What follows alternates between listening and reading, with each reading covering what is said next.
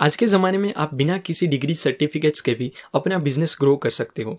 अपना धंधा बढ़ाने के लिए लाखों रुपए खर्च करके मिलने वाली सिर्फ़ नाम की एमबीए डिग्री की कोई ज़रूरत नहीं है। दोस्तों, इस वीडियो में मैं आपको बताऊँगा एक बिज़नेस एक्सपर्ट बिज़नेस कंसल्टेंट और कोच जिन्होंने कई सारी कंपनीज़ को ग्रो करने में हेल्प की है और दुनिया की जानी मानी कंज्यूमर गुड्स बनाने वाली कंपनी यानी कि प्रॉक्टर एंड गेम्बल के साथ जो वर्क कर चुके हैं, वो जोस कॉफमैन की लिखी हुई best selling book the personal MBA के बारे में।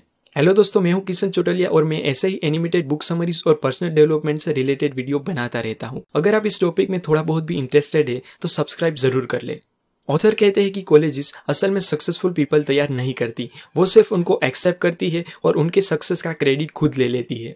इसलिए ऑथर ने ये बात समझते हुए बिज़नेस का नॉलेज लेने के लिए एम बी ए कॉलेजेस की बजाय सेल्फ एजुकेशन को ज़्यादा महत्व देते हुए अपने आप ही सेल्फ हेल्प बुक्स और बिज़नेस रिलेटेड बुक्स पढ़ के बहुत ही कम खर्चे में प्रैक्टिकल वर्ल्ड में काम आने वाली सभी बिज़नेस टिप्स और टेक्निक्स को समझ लिया और उन्होंने सीखी हुई सभी बातों को मिलाकर बुक लिखी the personal M B A master the art of business Josh Kaufman बताते हैं कि कोई भी सक्सेसफुल बिज़नेस मॉडल में ये पाँच प्रिंसिपल होते हैं। Value creation marketing sales value delivery और फाइनेंस कोई भी बिज़नेस में अगर इस प्रिंसिपल में से किसी एक की भी कमी हो तो वो बिज़नेस बिज़नेस नहीं होता।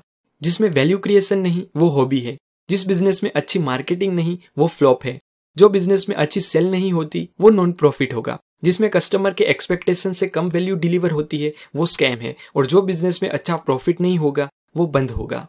तो अच्छा सा प्रॉफिटेबल बिज़नेस चलाने के लिए हमारे लिए ये पाँचों चीज़ों को समझना ज़रूरी है। पहला है वैल्यू क्रिएशन कि आप कुछ ऐसा क्रिएट कर सकते हो जो असल में लोग खरीदना चाहते हो, क्योंकि ज़्यादातर लोग सिर्फ़ दो ही रीजन से चीज़ें खरीदते हैं। पहला रीजन है कन्वीनियंस मतलब कि अगर आपकी प्रोडक्ट उनका काम आसान करती हो क्विक हो रिलायबल हो, और लोगों के अनुसार फ्लेक्सिबल भी हो तो वो आपकी प्रोडक्ट ज़रूर खरीदेंगे। जिसका बेस्ट एग्ज़ाम्पल है ओला का इंडिया में हुआ ग्रोथ ओला ने लोगों को वही ऑफ़र किया जो लोग चाहते थे। उनकी सर्विस क्विक इजी रिलायबल और फ्लेक्सिबल है। वो लोगों की ज़रूरत के मुताबिक उनको सर्विस प्रोवाइड करते हैं। दूसरा रीज़न है हाई फिडेलिटी मतलब कि क्या आपकी प्रोडक्ट दिखने में अच्छी है? उनसे रिलेटेड लोगों के मन में कोई इमोशंस है? क्या आपकी प्रोडक्ट से लोगों को हाई सोशल स्टेटस मिल सकता है?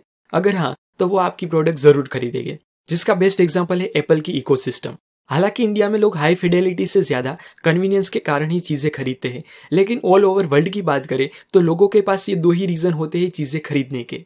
तो ये पहला पॉइंट बहुत ही महत्वपूर्ण है कि आपकी प्रोडक्ट कुछ ना कुछ वैल्यू क्रिएट करती हो, जिसकी लोगों को ज़रूरत हो। क्योंकि बहुत ही गर्मी में डेजर्ट में तरसा आदमी आपकी बीस रुपए वाली पानी की बोतल के पाँच सौ रुपए देने को भी तैयार होगा, क्योंकि उसको उनकी ज़रूरत है।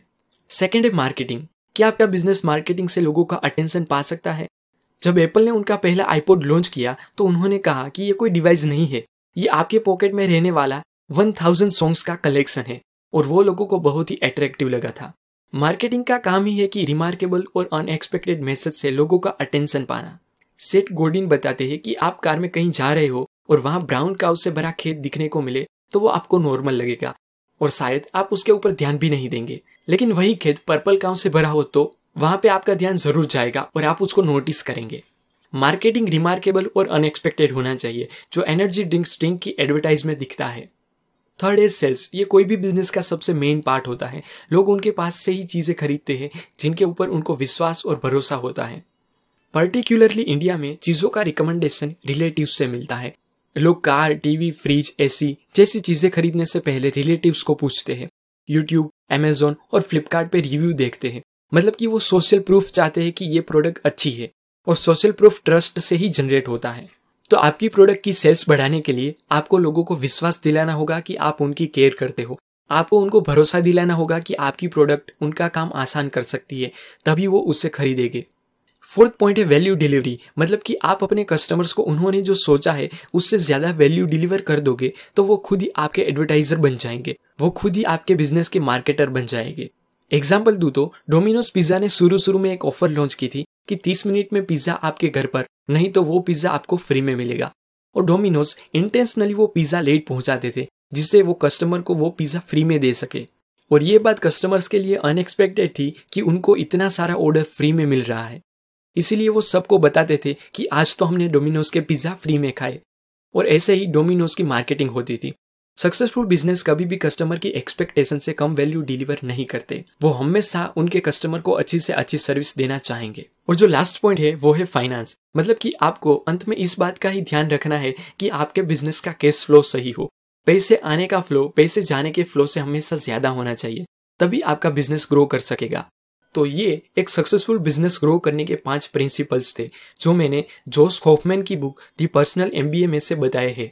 ये बुक बिज़नेस नॉलेज का भंडार है। आप अभी बिज़नेस कर रहे हो या फ्यूचर में बिज़नेस स्टार्ट करना चाहते हो तो आपको ये बुक ज़रूर रीड करनी चाहिए। अगर आप इस बुक को खरीदना चाहते हो तो इस बुक की लिंक मैंने डिस्क्रिप्शन में दे दी है। वहाँ से आप इसको खरीद सकते हो। और अगर आपको ये वीडियो पसंद आया हो तो इस वीडियो को शेयर ज़रूर करें। धन्यवाद।